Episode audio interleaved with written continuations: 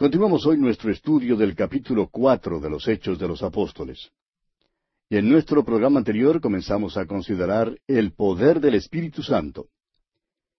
Y quisiera hoy leer una vez más los versículos 23 y 24 de este capítulo cuatro de los Hechos. Y puestos en libertad, vinieron a los suyos y contaron todo lo que los principales sacerdotes y los ancianos les habían dicho. Y ellos, habiéndolo oído, alzaron unánimes la voz a Dios y dijeron, Soberano Señor, tú eres el Dios que hiciste el cielo y la tierra, el mar y todo lo que en ellos hay. Ahora notemos la escena aquí. Pedro y Juan han sido puestos en libertad y han regresado a la iglesia. Dan su informe a la iglesia. Tenemos aquí una descripción de una gran reunión en la iglesia primitiva. Creemos que nunca antes haya logrado la iglesia un nivel tan alto, una condición tan espiritual como la que se describe en cuanto a esta iglesia. Encontramos el secreto de esto en su oración. Note usted que no es simplemente una oración cualquiera. Es un himno de alabanza. Dicen, Soberano Señor, tú eres el Creador. Y amigo oyente, tenemos que la iglesia hoy en día no está tan segura de que el Señor sea Dios y Creador. ¿Está usted, amigo oyente, seguro de eso? ¿Está usted seguro de que Jesús es Dios? Eso tiene muchísima importancia. Y es precisamente aquí donde la iglesia ha perdido su poder. La iglesia no está tan segura de esto en el día de hoy. Y es por eso que la iglesia ha perdido su impacto y ha perdido su poder. La iglesia de hoy en día parece que solo habla de de, métodos, empleando esa artimaña o aquella estratagema, para poder así atraer a más gente y llenar sus templos. Pero lo que resulta, amigo oyente, es que las iglesias, en muchos casos, no son más que clubes religiosos. La iglesia ya no puede cumplir la misión de transmitir el poder espiritual. La iglesia primitiva, en cambio, estaba segura de que Jesús es Dios. Notemos ahora que estos creyentes aquí citan una porción del Salmo 2. Leamos los versículos 25 y 26 de este capítulo 4 de los Hechos. Que por boca de David tu siervo dijiste, ¿por qué se amotinan las gentes y los pueblos piensan cosas vanas? Se reunieron los reyes de la tierra y los príncipes se juntaron en uno contra el Señor y contra su Cristo. El Salmo 2 comenzó a cumplirse cuando crucificaron a Jesucristo. El odio contra Jesús y contra Dios se ha estado amontonando por los siglos durante más de dos mil años. Y cual pelota de nieve ha estado acumulando más y más tamaño e ímpetu. Por fin se romperá en un poderoso crescendo sobre esta tierra en la rebelión final del hombre contra Dios. Continuemos con los versículos 27 hasta el 30 de este capítulo 4 de los Hechos. Porque verdaderamente se unieron en esta ciudad contra tu santo Hijo Jesús, a quien ungiste, Herodes y Poncio Pilato con los gentiles y el pueblo de Israel, para hacer cuanto tu mano y tu consejo habían antes determinado que sucediera. Y ahora, Señor, mira sus amenazas, y concede a tus siervos que con todo denuedo hablen tu palabra, mientras extiendes tu mano para que se hagan sanidades y señales y prodigios mediante el nombre de tu santo Hijo Jesús. Esto en verdad es conmovedor, amigo oyente elevaron unánimes esta oración. Ahora no creemos que todos oraron al mismo tiempo. Estamos seguros que uno lo dirigió en oración y que los demás dijeron un amén. Ahora no oraron que cesara la persecución. Note usted que oraron que el Señor les diera valor para hablar la palabra de Dios. Y amigo oyente, aquella iglesia primitiva era diferente a la iglesia de hoy en día, y sus peticiones eran diferentes a las que elevamos en nuestras iglesias. Continuemos con el versículo 31. Cuando hubieron orado, el lugar en que estaban congregados tembló, y todos fueron llenos del Espíritu Santo, y hablaban con denuedo la palabra de Dios. Fue la condición de la iglesia la que hizo que esto fuera posible. Ahora el versículo 32 dice, Y la multitud de los que habían creído era de un corazón y un alma, y ninguno decía ser suyo propio nada de lo que poseía, sino que tenían todas las cosas en común. Desafortunadamente, amigo oyente, esta situación no duró mucho tiempo. La carnalidad entró muy pronto en la iglesia y debido al egoísmo y los celos tuvieron que abandonar esta práctica. Leamos ahora el versículo 33. Y con gran poder los apóstoles daban testimonio de la resurrección del Señor Jesús, y abundante gracia era sobre todos ellos. Note usted aquí que nuevamente cae el énfasis sobre la resurrección. Y amigo oyente, este es el corazón de la gran predicación evangélica. Leamos ahora los versículos 34 al 37, los versículos finales de este capítulo 4 de los Hechos de los Apóstoles. Así que no había entre ellos ningún necesitado, porque todos los que poseían heredades o casas las vendían y traían el precio de lo vendido y lo ponían a los pies de los apóstoles, y se repartía a cada uno según su necesidad.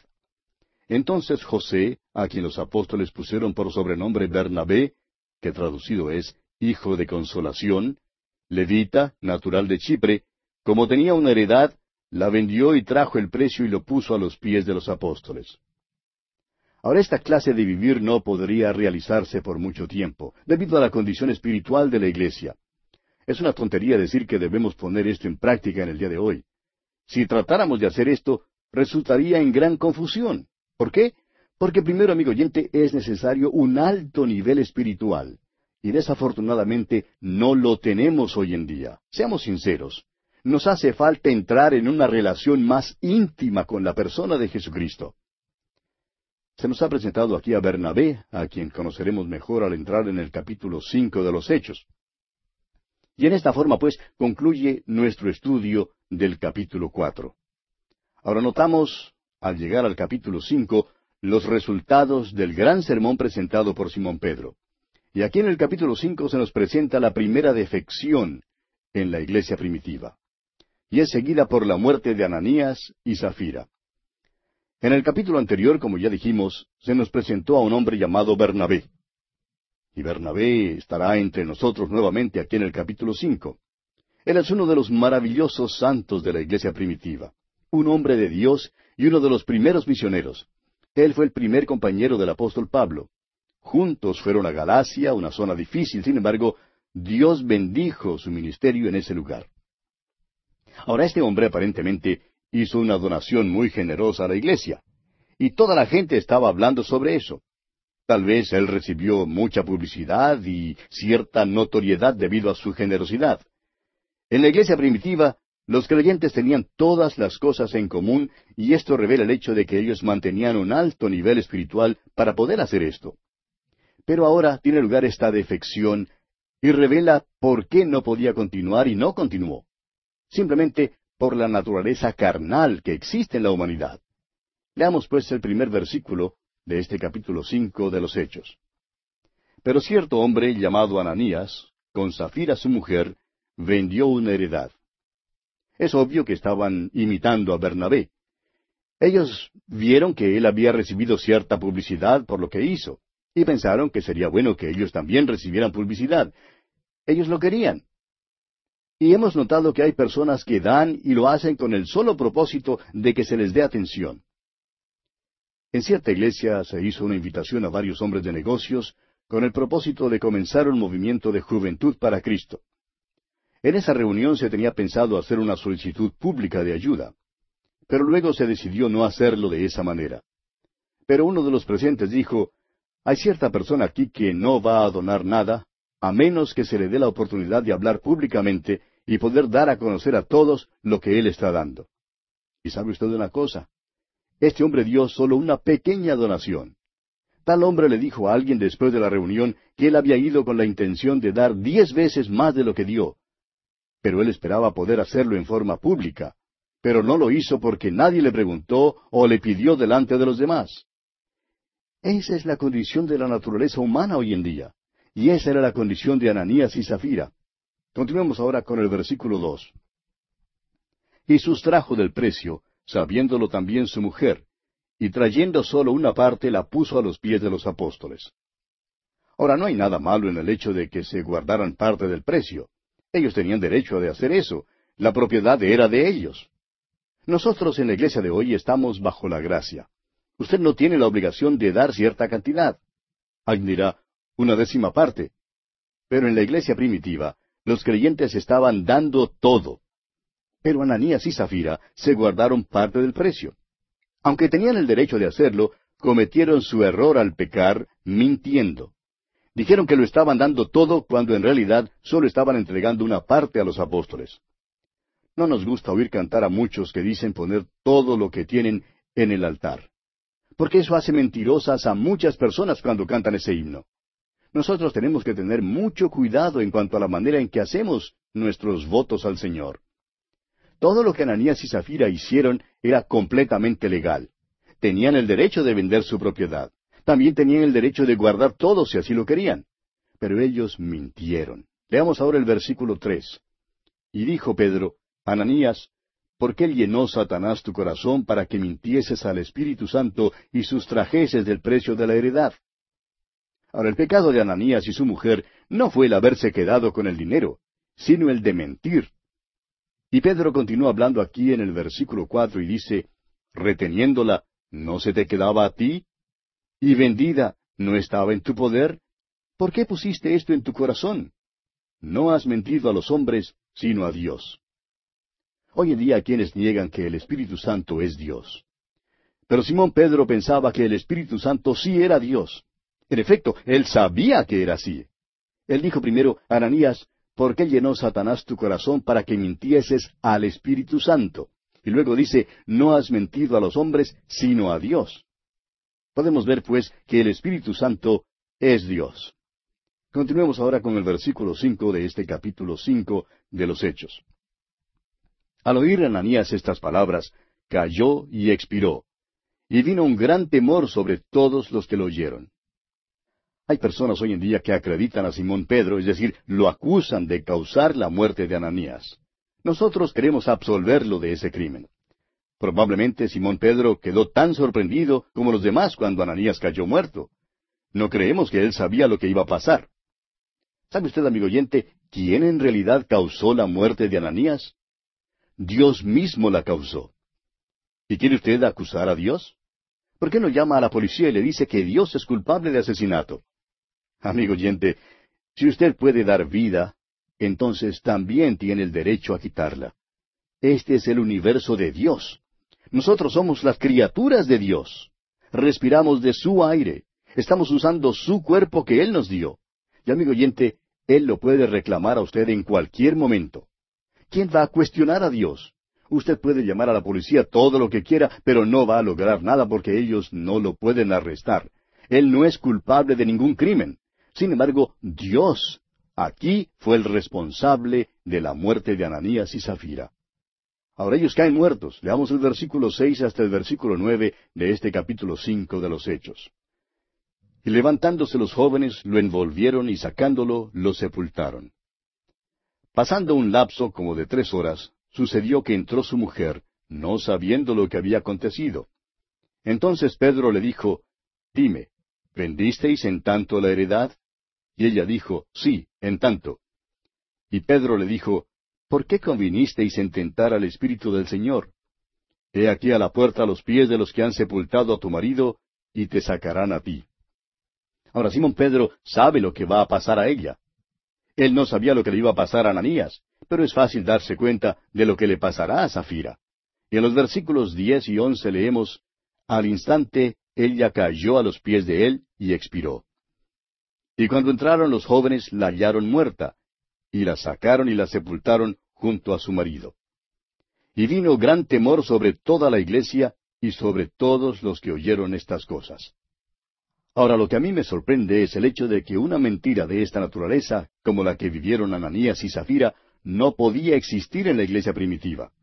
La iglesia era tan santa y tan espiritual que el mentiroso hacia Dios no podía pertenecer a ella. Eso es diferente a lo que tenemos hoy en día. Note usted también que Simón Pedro tenía un discernimiento espiritual que causaba admiración. Y esto, amigo oyente, también falta en el día de hoy. La iglesia primitiva sí lo tenía, y esta clase de pecado no podía existir.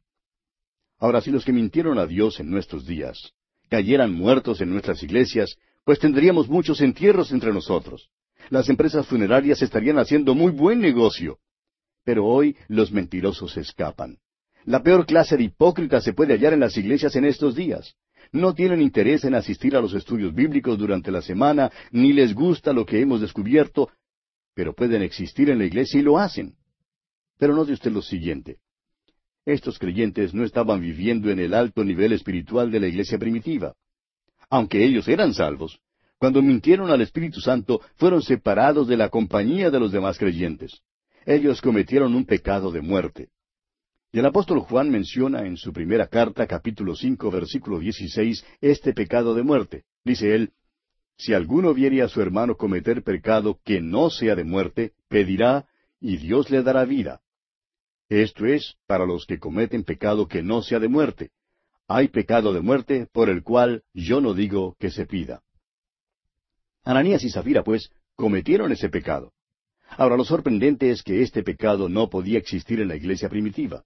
Había una santidad de vida en la iglesia y Pedro se sorprendió como los demás cuando Ananías cayó muerto. Y el poder continuaría en la iglesia primitiva y las multitudes serían salvas. Pero la iglesia no será tan pura luego de esta experiencia como lo era antes. Antes tenían todas las cosas en común. Esto casi los arruina. Y veremos lo que sigue en el próximo capítulo. Pero notemos ahora que los apóstoles hacen uso del don apostólico. Leamos el versículo doce de este capítulo cinco de los Hechos. Y por la mano de los apóstoles se hacían muchas señales y prodigios en el pueblo, y estaban todos unánimes en el pórtico de Salomón. Ahora usted sabe que son los apóstoles los que tienen el don de sanidad, el don de hacer milagros. Ellos tienen el don de hacer señales. Hicieron muchas señales, y las hicieron entre la gente. Continuemos con el versículo trece de este capítulo cinco de los Hechos. De los demás ninguno se atrevía a juntarse con ellos, mas el pueblo los alababa grandemente. En ese momento, eso detuvo el avivamiento. Pero aún así había aquellos que se agregaban porque muchos se salvaban. Ahora el versículo catorce dice, Y los que creían en el Señor aumentaban más, gran número así de hombres como de mujeres. Es obvio que para el año 300 después de Cristo había literalmente millones de personas en el Imperio romano que se habían entregado a Cristo. Continuemos con el versículo 15. Tanto que sacaban los enfermos a las calles y los ponían en camas y lechos para que al pasar Pedro, a lo menos su sombra cayese sobre alguno de ellos. Ahora es la multitud la que hace esto. Es la muchedumbre, el vulgo que hace esto. Simón Pedro no andaba por las calles para que su sombra cayese sobre las personas. Él no estaba dedicado a eso. La muchedumbre pensaba que ya que él tenía tanto poder, si ellos lograban ponerse bajo su sombra, recibirían algo. Eso es pura superstición, amigo oyente.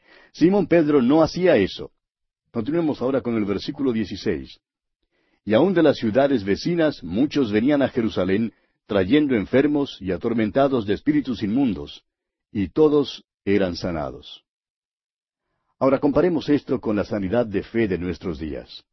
Ellos nunca sanan a todos. ¿Ha notado eso? Los apóstoles tenían los dones de señales. Ninguna otra persona después de ellos ha tenido esos dones. Cuando los apóstoles sanaban, sanaban a todos. Ellos realmente vaciaban los hospitales. Y ese era el poder de la iglesia primitiva. Usted puede ver que ellos no tenían el Nuevo Testamento escrito en esa época. En nuestra era tenemos un libro escrito, y la autoridad descansa ahora en los apóstoles. El apóstol Pablo dice que la iglesia ha sido edificada sobre Jesucristo. Él es la piedra angular y sobre los apóstoles. Ellos fueron testigos de estas cosas. En su carta a los Efesios capítulo dos versículo veinte, el apóstol Pablo dice, edificados sobre el fundamento de los apóstoles y profetas, siendo la principal piedra del ángulo Jesucristo mismo. Puede usted pues observar a los apóstoles haciendo uso de esos dones. Ahora volviendo al capítulo cinco de los Hechos, leamos el versículo diecisiete. Entonces, levantándose el sumo sacerdote y todos los que estaban con él, esto es, la secta de los saduceos, usted puede notar ahora que los saduceos todavía están al frente de la persecución. Recuerde que los fariseos fueron los que dirigieron la persecución contra el Señor Jesús pero fueron los saduceos los que dirigieron la persecución contra la iglesia primitiva. Continuemos con la segunda parte del versículo 17 y leamos también el versículo 18. Se llenaron de celos y echaron mano a los apóstoles y los pusieron en la cárcel pública. Los apóstoles son arrestados por segunda vez y puestos en la cárcel. Ahora nota lo siguiente. Mas un ángel del Señor, en el versículo 19, mas un ángel del Señor. No dice el ángel del Señor. el ángel del Señor en el Antiguo Testamento no era otro que el mismo Jesucristo antes de su encarnación. Pero ahora Él es hombre en la gloria. Él está a la diestra de Dios y es quien está haciendo todo esto. Eso es lo importante que hay que notar. Y hoy Él tiene las manos y los pies paralizados porque en este mundo la iglesia no está actuando por Él. Permítanos decirle, amigo oyente, que Él quiere moverse a través de su iglesia, y Él quiere obrar a través de usted y de mí, si es que lo dejamos. De modo que notemos que es un ángel del Señor.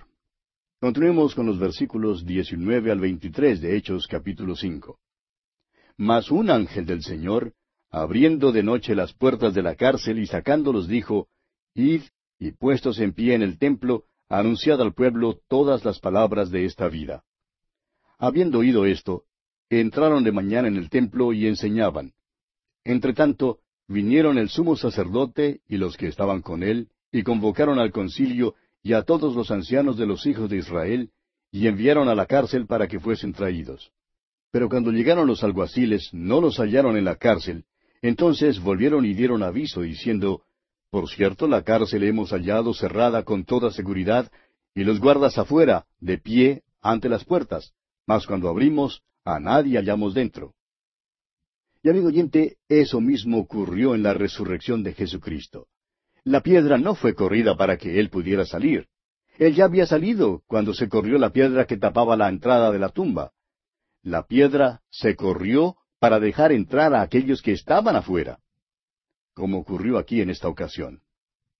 Y bien, vamos a detenernos aquí, amigo oyente, porque nuestro tiempo ha tocado ya a su fin. Continuaremos, Dios mediante, en nuestro próximo programa.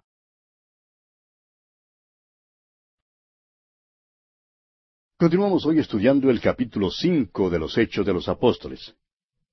Y en nuestro programa anterior vimos cómo los apóstoles habían sido arrestados por segunda vez y puestos en la cárcel, pero que un ángel del Señor, no el ángel del Señor, sino un ángel del Señor, los había sacado de la cárcel y les había dicho que fueran al templo y anunciaran al pueblo todas las palabras de esta vida, lo cual ellos, obedientes, hicieron. Y al otro día, cuando el sumo sacerdote y los que estaban con él se reunieron en concilio y enviaron a los alguaciles a que trajeran a los apóstoles de la cárcel, fueron, pero no los encontraron en la cárcel. Y entonces volvieron y dieron aviso diciendo que habían encontrado la cárcel ciertamente cerrada con toda seguridad y los guardas afuera de pie ante las puertas, pero que cuando habían abierto no habían encontrado a nadie adentro. Y dijimos que eso mismo había ocurrido en la resurrección de Jesucristo. La piedra no fue corrida para que el Señor Jesús saliera. Él ya había salido cuando se corrió la piedra que tapaba la entrada de la tumba. La piedra se corrió para dejar entrar a aquellos que estaban afuera, como ocurrió aquí en esta ocasión con los apóstoles. Continuemos hoy leyendo los versículos 24 al 26 de este capítulo cinco de los Hechos. Cuando oyeron estas palabras el sumo sacerdote y el jefe de la guardia del templo y los principales sacerdotes dudaban en qué vendría a parar aquello. Pero viniendo uno les dio esta noticia. He aquí los varones que pusisteis en la cárcel están en el templo y enseñan al pueblo. Entonces fue el jefe de la guardia con los alguaciles y los trajo sin violencia porque temían ser apedreados por el pueblo. Ahora estaban escuchando lo que ellos tenían que decir. Continuemos con los versículos 27 y 28. Cuando los trajeron, los presentaron en el concilio, y el sumo sacerdote les preguntó, diciendo, ¿No os mandamos estrictamente que no enseñaseis en ese nombre? Y ahora habéis llenado a Jerusalén de vuestra doctrina y queréis echar sobre nosotros la sangre de ese hombre.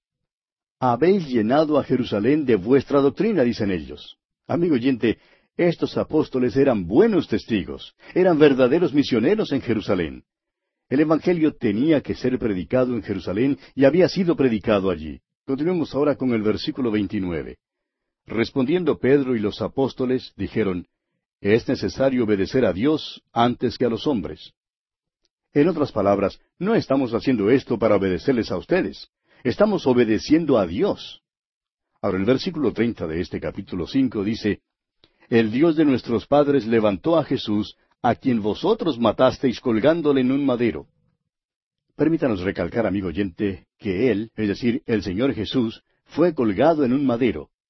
No podemos entrar en detalles ahora, pero sí podemos decir que la cruz nunca se llamó una cruz, como lo pensamos en el día de hoy, una vara vertical atravesada por otra horizontal. Era sólo un madero clavado en la tierra. Y esa es la palabra para esto aquí. Ahora el versículo 31 dice, A este Dios ha exaltado con su diestra por príncipe y salvador, para dar a Israel arrepentimiento y perdón de pecados. Y continuó Pedro diciéndoles cómo ellos habían sido testigos de estas cosas, y también el Espíritu Santo, el cual ha dado Dios a los que le obedecen. Y esas autoridades entonces, oyendo esta exposición de Pedro, se enfurecieron, se llenaron de ira y querían matarlos. Y observe usted lo que ocurre aquí en el versículo 34 de Hechos capítulo 5. Entonces, levantándose en el concilio un fariseo llamado Gamaliel, doctor de la ley, venerado de todo el pueblo, mandó que sacasen fuera por un momento a los apóstoles. Gamaliel hizo salir a los apóstoles y dijo, quisiera ahora hablar al Sanedrín. Gamaliel, a propósito, fue el maestro del apóstol Pablo. Era un hombre sobresaliente y muy respetado. Y les dijo aquí en los versículos 35 al 37, y luego dijo, Varones israelitas, mirad por vosotros lo que vais a hacer respecto a estos hombres. Porque antes de estos días se levantó Teudas, diciendo que era alguien. A éste se unió un número como de cuatrocientos hombres, pero él fue muerto, y todos los que le obedecían fueron dispersados y reducidos a nada. Después de éste se levantó Judas el Galileo, en los días del censo, y llevó en pos de sí a mucho pueblo. Pereció también él, y todos los que le obedecían fueron dispersados. Observe usted que Gamaliel cita algunos ejemplos de los que habían encabezado insurrecciones y que habían tenido seguidores. Y les hace notar que en cada uno de los casos, una vez que el líder había muerto, sus seguidores se habían dispersado.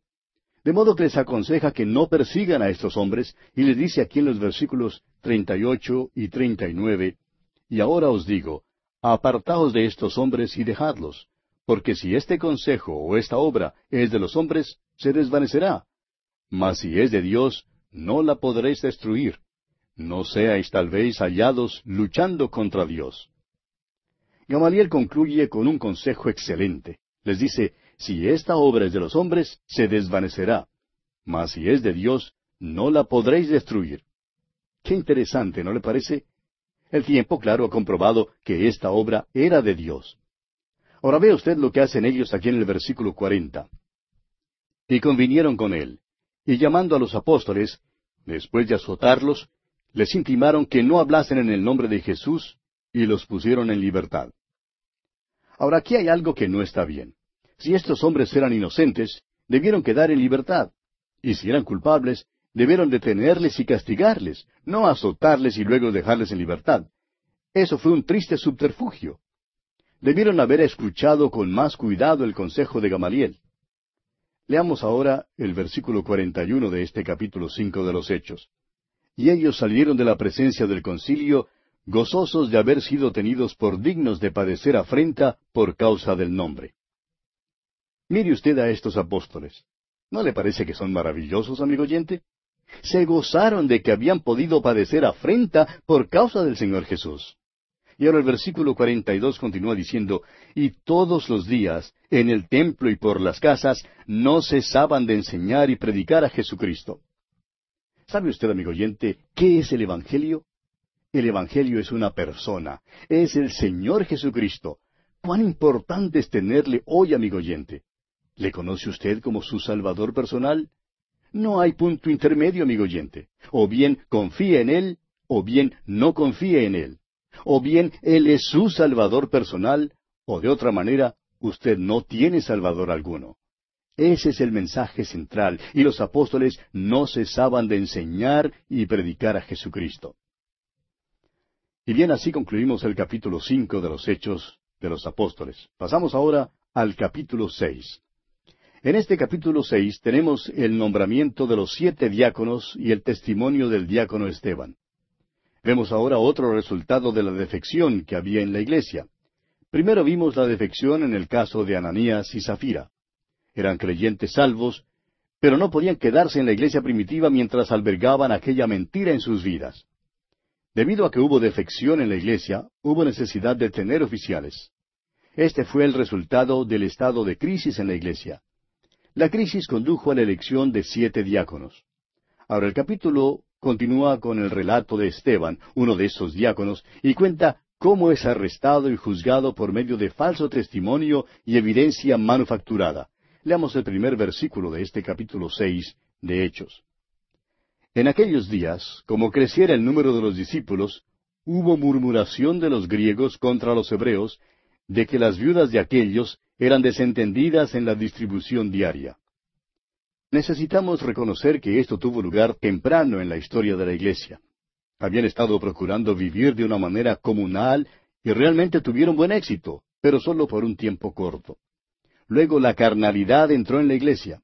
Vimos cómo Ananías y Zafira falsificaron su situación financiera y mintieron. Ahora hallamos que hay una murmuración de los griegos contra los hebreos. Ahora debemos tener en cuenta que esta no es una descripción de un choque racial. Esta no es una demostración de antisemitismo. La palabra griegos aquí significa helenistas, es decir, los judíos de habla griega. Vivían fuera de Palestina y disponían en Jerusalén de sinagogas particulares en las cuales se leía la Biblia en griego. Los hebreos eran los que todavía seguían la ley mosaica, leyendo la Biblia en hebreo en las sinagogas. Pues bien, ocurrió que se formó una disensión entre estos dos bandos. Se ha calculado que el número de la iglesia en aquel entonces pudo haber llegado a los veinticinco mil. Necesitamos notar aquí que aquella iglesia primitiva no era perfecta. Oímos decir a los hermanos a veces que necesitamos volver a la iglesia primitiva. La iglesia primitiva estaba consciente de poder y hoy en día nosotros solo estamos conscientes de problemas. Pero amigo oyente, eso es solamente una parte de la verdad. La iglesia primitiva sí tenía poder, como ya lo hemos dicho. Pero no digamos que la iglesia primitiva no tenía sus problemas. Es posible que nosotros estemos conscientes de nuestros problemas hoy en día, pero ellos también tenían sus problemas. El alto nivel al cual el Espíritu había elevado a la iglesia fue interrumpido por la intrusión de una división y confusión satánica. La repartición equitativa de los bienes materiales, cosa que primero caracterizó a la iglesia, se dio ante el egoísmo de la vieja naturaleza, es decir, entró la carnalidad y los griegos, evidentemente un grupo disidente, se sentían desatendidos y demandaron que sus viudas recibieran igual consideración que las hebreas. Esta forma comunal de vivir no resultó tan bien como les hubiera gustado. Y así por último sus quejas llegaron hasta los oídos de los mismos apóstoles. Ahora el versículo dos de este capítulo seis de los Hechos dice Entonces los doce convocaron a la multitud de los discípulos y dijeron no es justo que nosotros dejemos la palabra de Dios para servir a las mesas. Los apóstoles creían que no debían desistir del estudio de la palabra de Dios. Creían que era muy importante seguir en esos estudios. Sabían que si desistían de su estudio de la palabra de Dios para servir a las mesas, eso sería su ruina. Ellos debían pasar tiempo en la oración y en el estudio de la palabra de Dios. Y es importante, amigo oyente, que toda iglesia reconozca esto hoy en día el pastor debe tener tiempo para estudiar la palabra de Dios y debe tener tiempo para orar. Lamentablemente, la iglesia ordinaria de hoy en día busca un pastor que sea organizador, promotor y un administrador. Y eso es una lástima porque el resultado es que la iglesia sufre. Ahora leamos los versículos tres y cuatro de este capítulo seis de los Hechos. Buscad, pues, hermanos de entre vosotros, a siete varones de buen testimonio, llenos del Espíritu Santo y de sabiduría, a quienes encarguemos de este trabajo. Y nosotros persistiremos en la oración y en el ministerio de la palabra. Los apóstoles les mandaron a buscar entre ellos a siete hombres. Los diáconos debían ser elegidos por la iglesia. Tuvieron que ser nombrados debido a la crisis que se había presentado. Los apóstoles creían que era importante que ellos no se encargaran de este detalle para poder así dedicarse más a la oración y al ministerio de la palabra de Dios. Ahora fíjese usted en los requisitos de estos siete hombres que, como veremos, van a asumir el cargo de la distribución diaria. Y tememos que estos requisitos sean olvidados en la iglesia ordinaria de hoy en día, cuando los diáconos son elegidos. Permítanos decirle, amigo oyente, que el cargo de diácono requiere espiritualidad sabiduría y oración. Estos hombres tenían que ser hombres de buen testimonio. Su testimonio tenía que ser indisputable. En realidad, es una cosa trágica que una iglesia tenga un diácono cuyo testimonio es cuestionable, tanto así que los hermanos no puedan confiar en él. Tal hombre no debe servir como diácono. Estos hombres, pues, debían ser llenos del Espíritu Santo. No debían ser llenos de vino, sino llenos del Espíritu Santo, como dice el apóstol Pablo en su carta a los Efesios capítulo cinco versículo dieciocho. Además, debían ser hombres llenos de sabiduría. Debían ser espirituales y capaces de hacer una aplicación de la verdad espiritual. Eso era de suma importancia. Es que el hecho de que asumieran el cargo de la distribución diaria propende a darles una vista desproporcionada de las cosas. Por tanto, es de mayor importancia aún que los diáconos sean hombres que ven las cosas desde un punto de vista espiritual. Se nos da ahora una descripción de uno de esos diáconos, Esteban.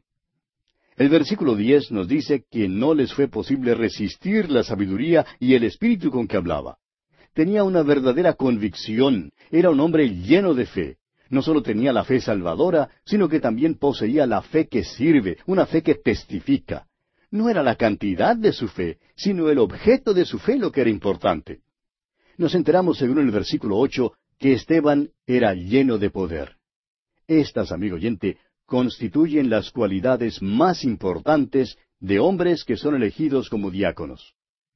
Continuemos ahora con el versículo cuatro de este capítulo seis de los Hechos.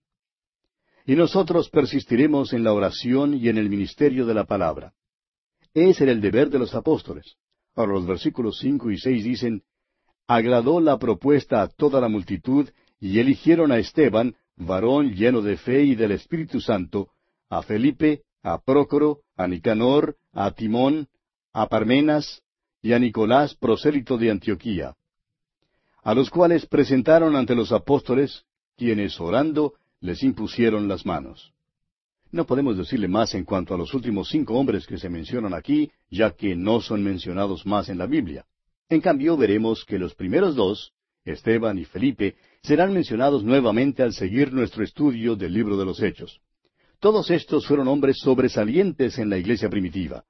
Fueron hombres que sirvieron como diáconos en la iglesia primitiva y según los requisitos que ya vimos para tal oficio, sabemos que eran hombres espirituales.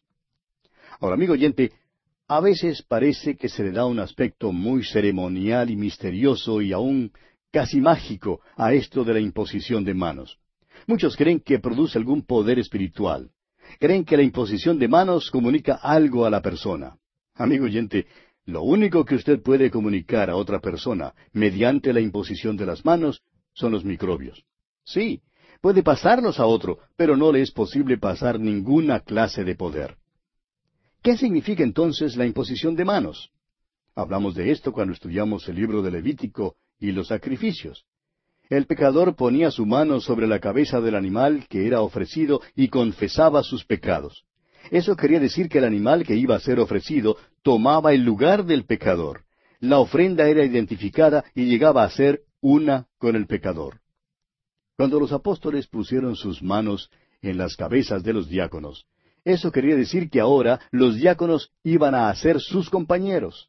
Se identificarían con ellos totalmente en este servicio al pueblo.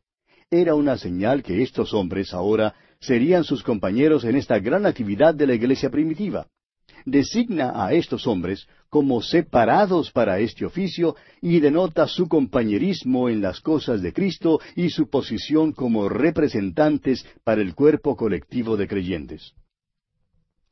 Permítanos también observar aquí que esto era un servicio social que realizaban estos hombres. Esto tiene mucha importancia. Creemos que la Iglesia debe cuidar de los suyos. Esa es nuestra creencia personal. Creemos que eso todavía debe realizarse hoy en día. La iglesia primitiva tenía un programa para los pobres, pero aparentemente incluía solo a los miembros de la iglesia.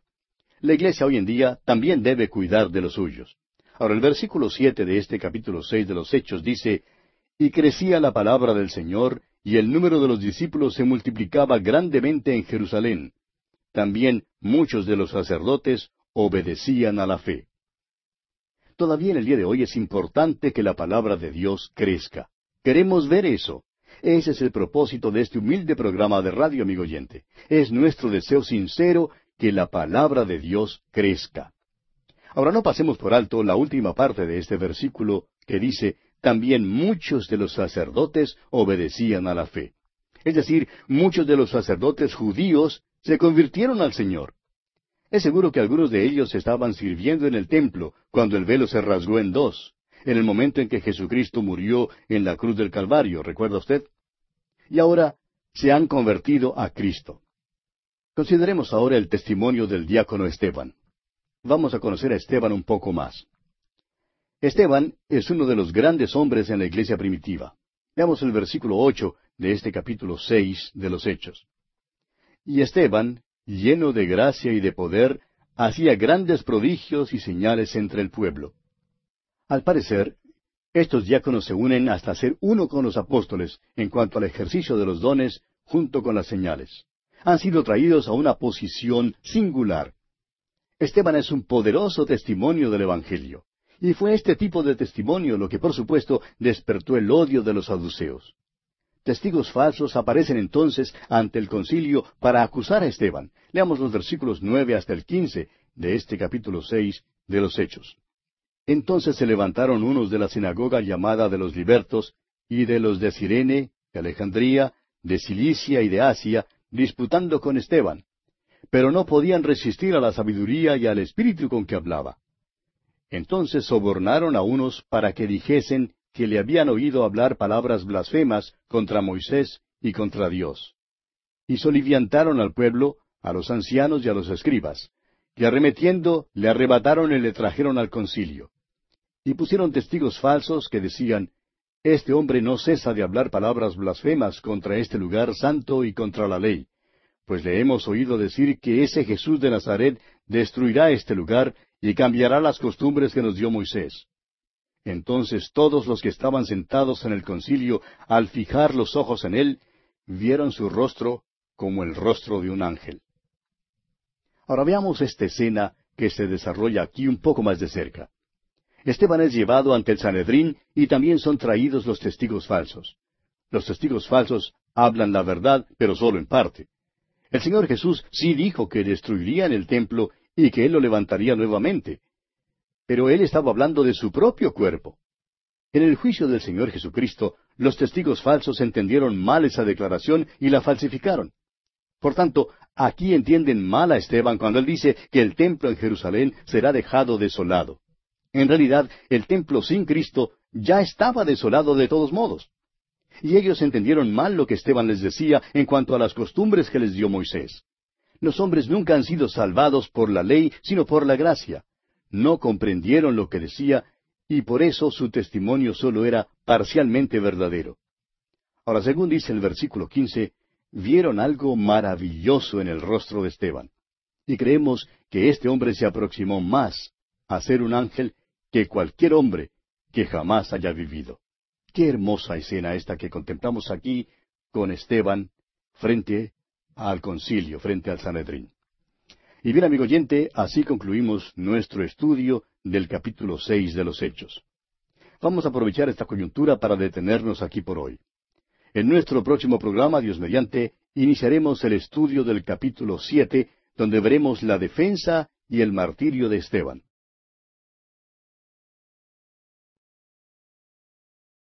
Continuando hoy nuestra marcha por el libro de los Hechos, llegamos al capítulo siete. En este capítulo tenemos la defensa de Esteban y su martirio. Esteban, ante el concilio, hace un recuento de la historia de la nación de Israel, da una descripción de su oposición y rebelión contra Dios, acusa al concilio de ser traidores y asesinos de Jesús. Eso, por supuesto, engendra un odio más severo en ellos y conduce al apedreamiento de Esteban. Al repasar la historia de la nación, Esteban deja en claro que nunca ha habido un tiempo cuando toda la nación adorara a Dios. Sin embargo, por otra parte, en la nación de Israel siempre ha habido un remanente que ha permanecido fiel a Dios. Leamos, pues, los primeros dos versículos de este capítulo siete de los Hechos. El sumo sacerdote dijo entonces, ¿Es esto así? Y él dijo, Varones hermanos y padres, oíd. El Dios de la gloria apareció a nuestro padre Abraham estando en Mesopotamia, antes que morase en Harán. El capítulo anterior concluye con una acusación contra él, y ahora le preguntan si la acusación que se le ha hecho es verdad o no. Por tanto, Esteban comienza su defensa. Y note usted, amigo oyente, qué comienzo tan maravilloso. Les llama hermanos. Son sus hermanos según la carne. Y llama padres a los más ancianos. Él es más joven que ellos y les tiene respeto. Así era este joven y él sería el primer mártir de la iglesia. A veces oímos decir que en sus comienzos el cristianismo fue realmente un movimiento juvenil, y en realidad no creemos que sea erróneo declarar que fue mayormente un movimiento juvenil. Por ejemplo, dos jóvenes que fueron muy prominentes son Esteban y Saulo de Tarso. A Saulo de Tarso lo conoceremos más adelante. Estos dos hombres jugaron un papel clave en cuanto a la formación del curso de la iglesia primitiva. Ambos eran jóvenes, ambos tenían dones y fueron usados por el Espíritu Santo. Sin embargo, la única vez en que estos dos jóvenes se encontraron fue cuando eran enemigos. Cada uno se paró a un lado opuesto de la cruz. La cruz separó a Esteban y a Saulo de Tarso tan verdaderamente como separó a los dos ladrones que fueron crucificados con Jesús.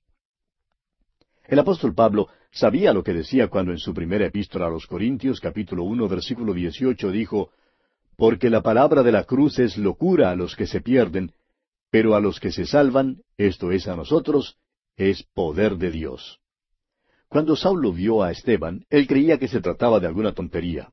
Creía al comienzo que Esteban era algún loco, pero ya hablaremos de esto más adelante. Esta defensa de Esteban aquí constituye un golpe maestro. Él hace un recuento de la historia de la nación, comenzando con Abraham. Allí es donde comienza la historia de la nación de Israel.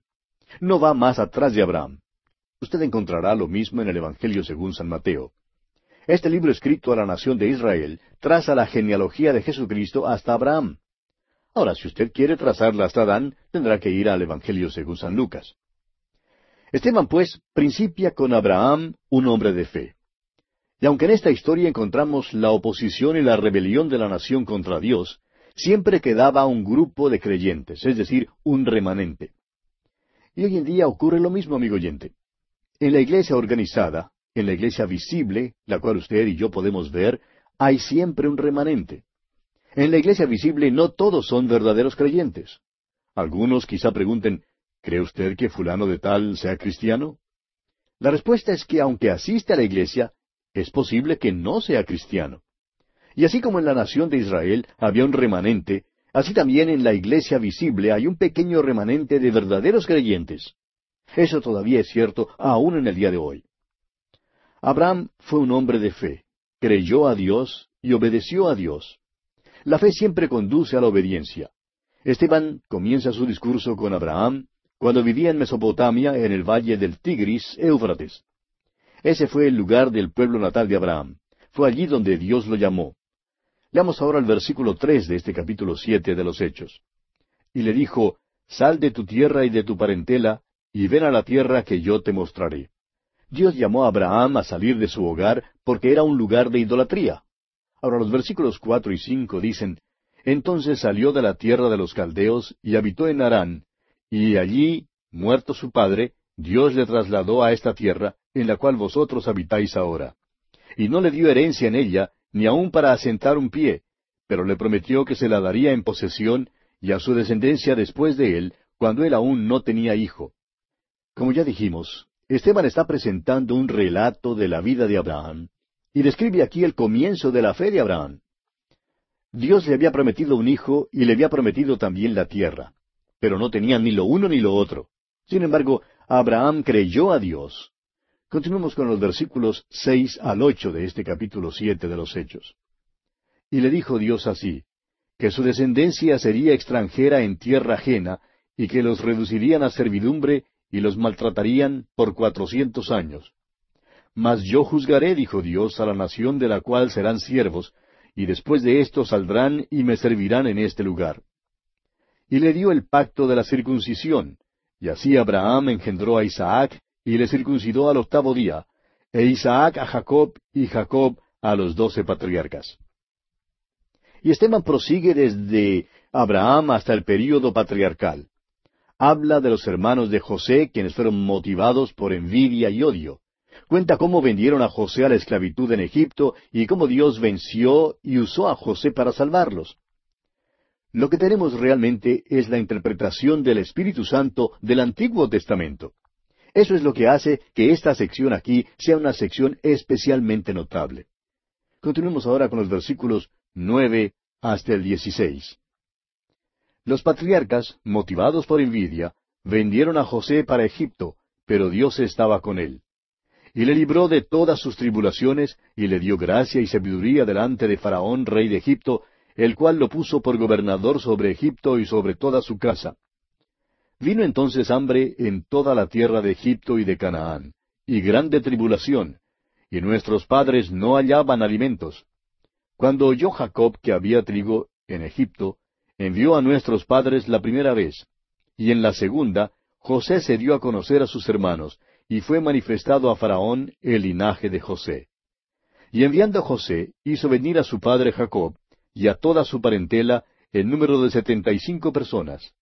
Así descendió Jacob a Egipto, donde murió él, y también nuestros padres. Los cuales fueron trasladados a Siquem y puestos en el sepulcro que a precio de dinero compró Abraham de los hijos de Amor en Siquem. Ahora Esteban llega a otro período en la historia de esta nación, y les hace recordar de su liberación de Egipto. Dios encargó a Moisés como libertador, y muestra que en el principio los hijos de Israel rehusaron seguir a Moisés, y que Moisés tuvo dificultad con ellos por todo el camino. Continuemos con los versículos 17 hasta el 21. Pero cuando se acercaba el tiempo de la promesa que Dios había jurado a Abraham, el pueblo creció y se multiplicó en Egipto, hasta que se levantó en Egipto otro rey que no conocía a José. Este rey, usando de astucia con nuestro pueblo, maltrató a nuestros padres, a fin de que expusiesen a la muerte a sus niños para que no se propagasen. En aquel mismo tiempo nació Moisés y fue agradable a Dios, y fue criado tres meses en casa de su padre. Pero siendo expuesto a la muerte, la hija de Faraón le recogió y le crió como a hijo suyo. Los comentarios que Esteban añade confirman algunas de las cosas que ya dijimos cuando estudiamos acerca de Moisés. Moisés seguramente habría sido el próximo faraón. La hija de faraón lo crió como su propio hijo. Es que faraón no tenía hijos y por tanto a Moisés le habría correspondido la sucesión del trono. Ahora el versículo 22 dice, Y fue enseñado Moisés en toda la sabiduría de los egipcios, y era poderoso en sus palabras y obras. Moisés fue criado en medio de la sabiduría de los egipcios. La sabiduría de los egipcios no se menosprecia aún en este tiempo avanzado, cuando creemos que lo sabemos todo en cuanto a todo. Demasiadas veces faltamos en no atribuirle adecuadamente a los egipcios todo lo que ellos sabían. Habían desarrollado las matemáticas, la química, la ingeniería, la arquitectura y la astronomía. Todo a un punto muy excelente y admirable. Habían desarrollado estos campos de estudio de una manera que realmente era extraordinaria. Considere usted las pirámides, por ejemplo. Considere los colores que hallamos en las tumbas, colores que han permanecido brillantes durante siglos. Ellos eran verdaderos expertos en cuanto al embalsamamiento. También habían calculado la distancia al sol. Amigo oyente, los egipcios tenían una cultura altamente desarrollada y no eran ignorantes de ninguna manera. Moisés, pues, disfrutó de todas las ventajas de aquel entonces, siendo criado como hijo de la hija de Faraón. Fue enseñado en toda la sabiduría de los egipcios. Fue sobresaliente en todo. Pero hay otra cosa que quisiéramos añadir. A pesar de todo esto, él no estaba preparado para guiar al pueblo de Dios. Toda la sabiduría del mundo de aquel entonces no le capacitó apropiadamente para guiar al pueblo de Dios. Y de igual manera, toda la sabiduría que los hombres tienen hoy en día no es suficiente, amigo oyente, para que puedan comprender la palabra de Dios les es demasiado difícil. ¿Por qué? Porque como dice el apóstol Pablo en su primera carta a los Corintios capítulo dos versículo catorce, pero el hombre natural no percibe las cosas que son del Espíritu de Dios, porque para él son locura y no las puede entender, porque se han de discernir espiritualmente. Y aunque Moisés fue enseñado en la sabiduría de sus tiempos, no estaba listo para liberar al pueblo de Dios. Por tanto, después de cuarenta años de sabiduría en Egipto, Dios lo puso en el desierto. y allí Dios lo preparó adecuadamente para ser el libertador. Bien, continuemos con los versículos 23 al 25 de este capítulo 7 de los Hechos. Continúa Esteban hablando, y dice, Cuando hubo cumplido la edad de cuarenta años, le vino al corazón el visitar a sus hermanos, los hijos de Israel. Y al ver a uno que era maltratado, lo defendió, e hiriendo al egipcio, vengó al oprimido. Pero él pensaba que sus hermanos comprendían que Dios les daría libertad por mano suya, mas ellos no lo habían entendido así. Fíjese usted que Moisés hace lo que él considera una cosa buena. Espera librar a sus hermanos. Pero ellos en realidad no lo entendieron así. En verdad, Moisés tampoco entendió esto. Todavía no estaba verdaderamente listo, y Dios entonces necesita llevarlo al desierto. Continuemos con los versículos 26 al 28. Y al día siguiente se presentó a uno de ellos que reñían, y los ponía en paz diciendo, Varones, hermanos sois, ¿por qué os maltratáis el uno al otro? Entonces el que maltrataba a su prójimo le rechazó, diciendo, ¿Quién te ha puesto por gobernante y juez sobre nosotros? ¿Quieres tú matarme, como mataste ayer al egipcio? Ahora Moisés se queda asustado. Fíjese usted, versículos 29 al 31.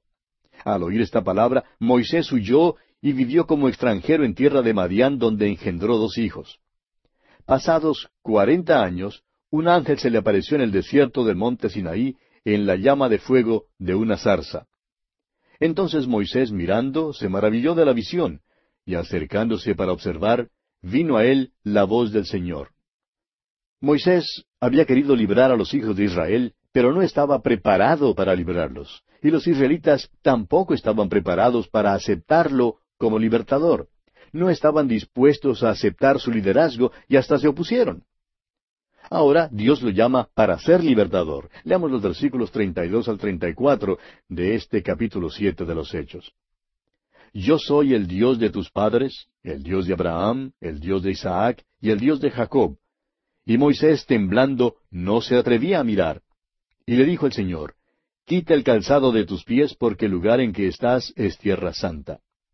Ciertamente he visto la aflicción de mi pueblo que está en Egipto, y he oído su gemido, y he descendido para librarlos. Ahora pues, ven, te enviaré a Egipto.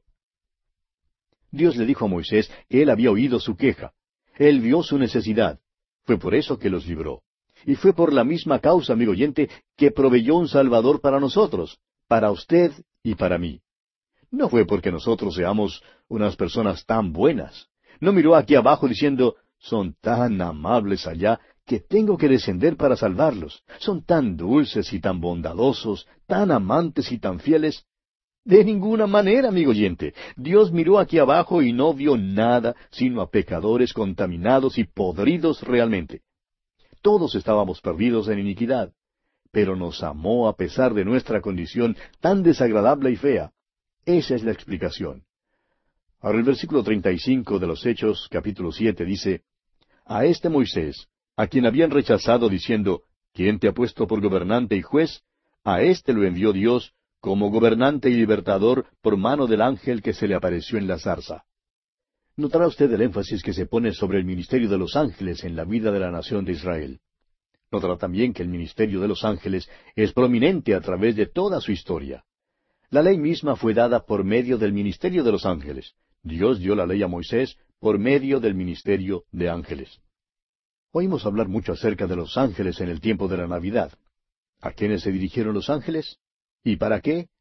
Bueno, tenían un mensaje para el pueblo de Israel, para María, para José, para Zacarías y para los pastores.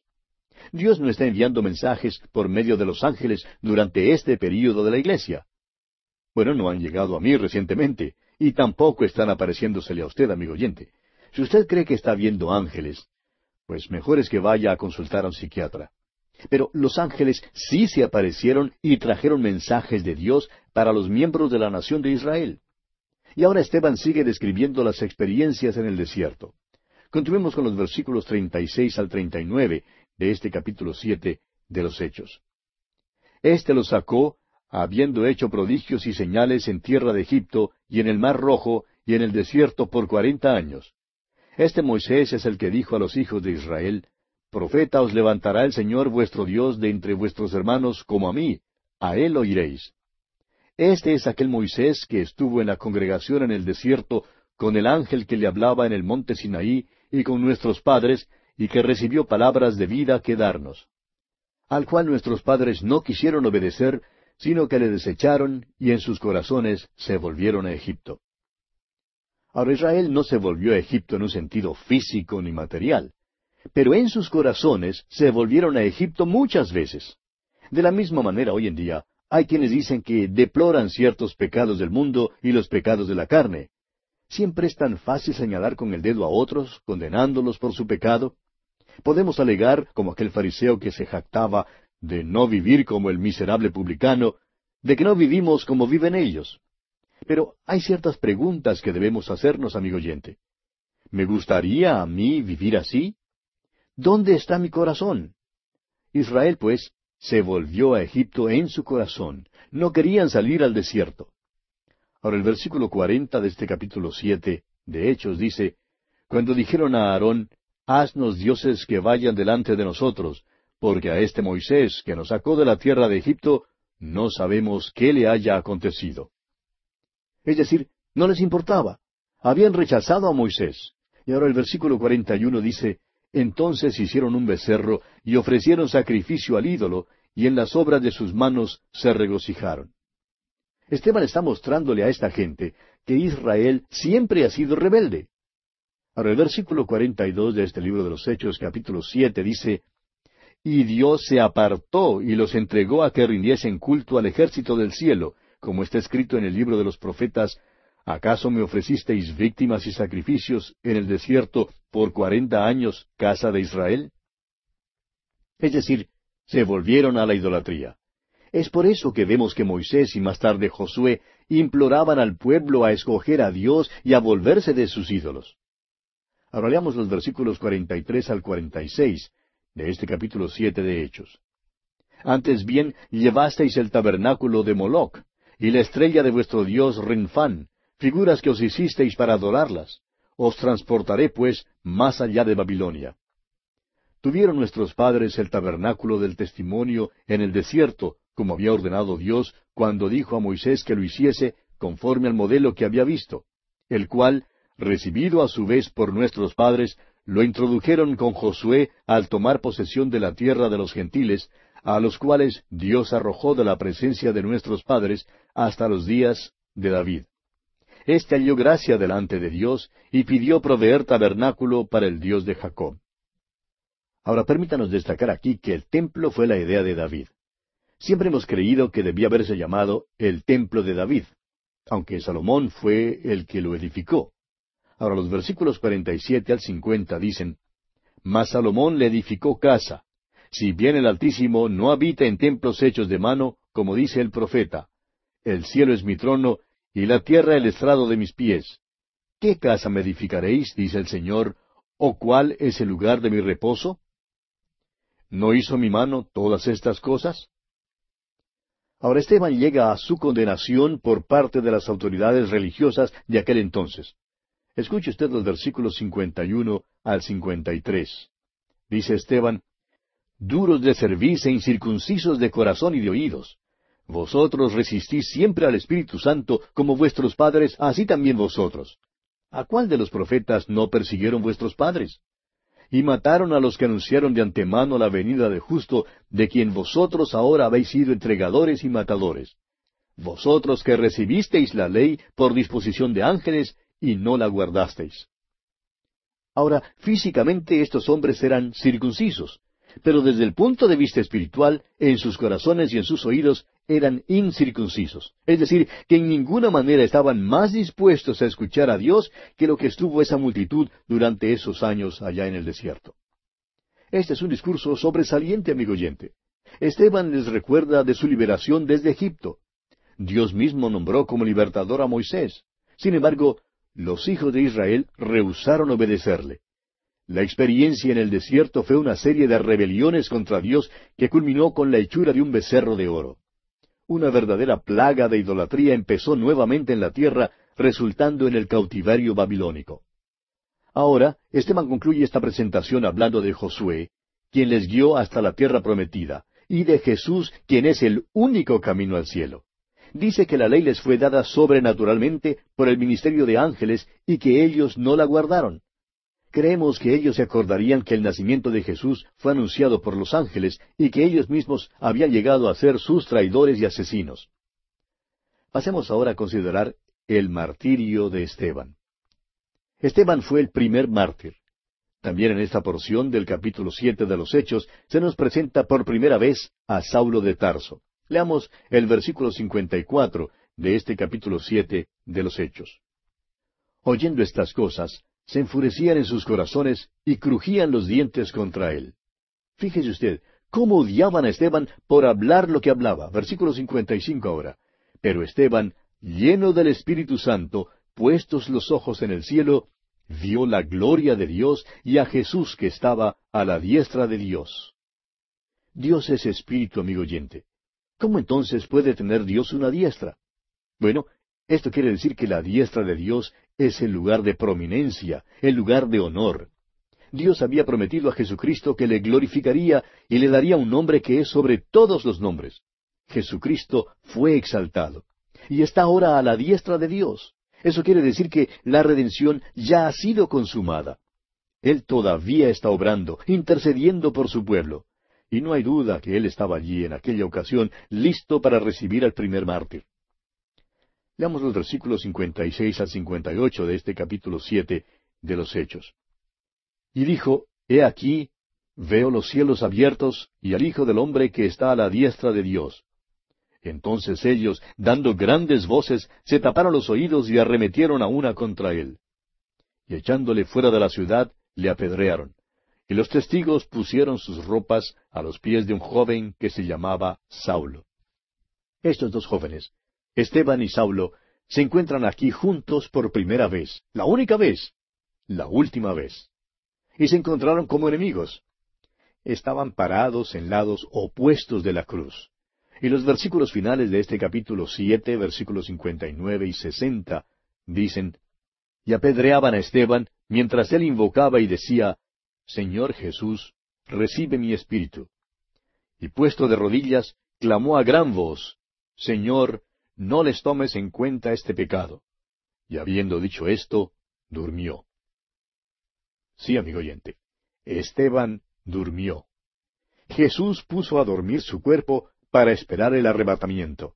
Esteban entró en la presencia de Cristo, quien estaba allí listo para recibirlo. Esteban fue el primer mártir de la iglesia que fue para estar con su Señor. Aquel día había otro joven allí. Era fariseo y creía que lo tenía todo.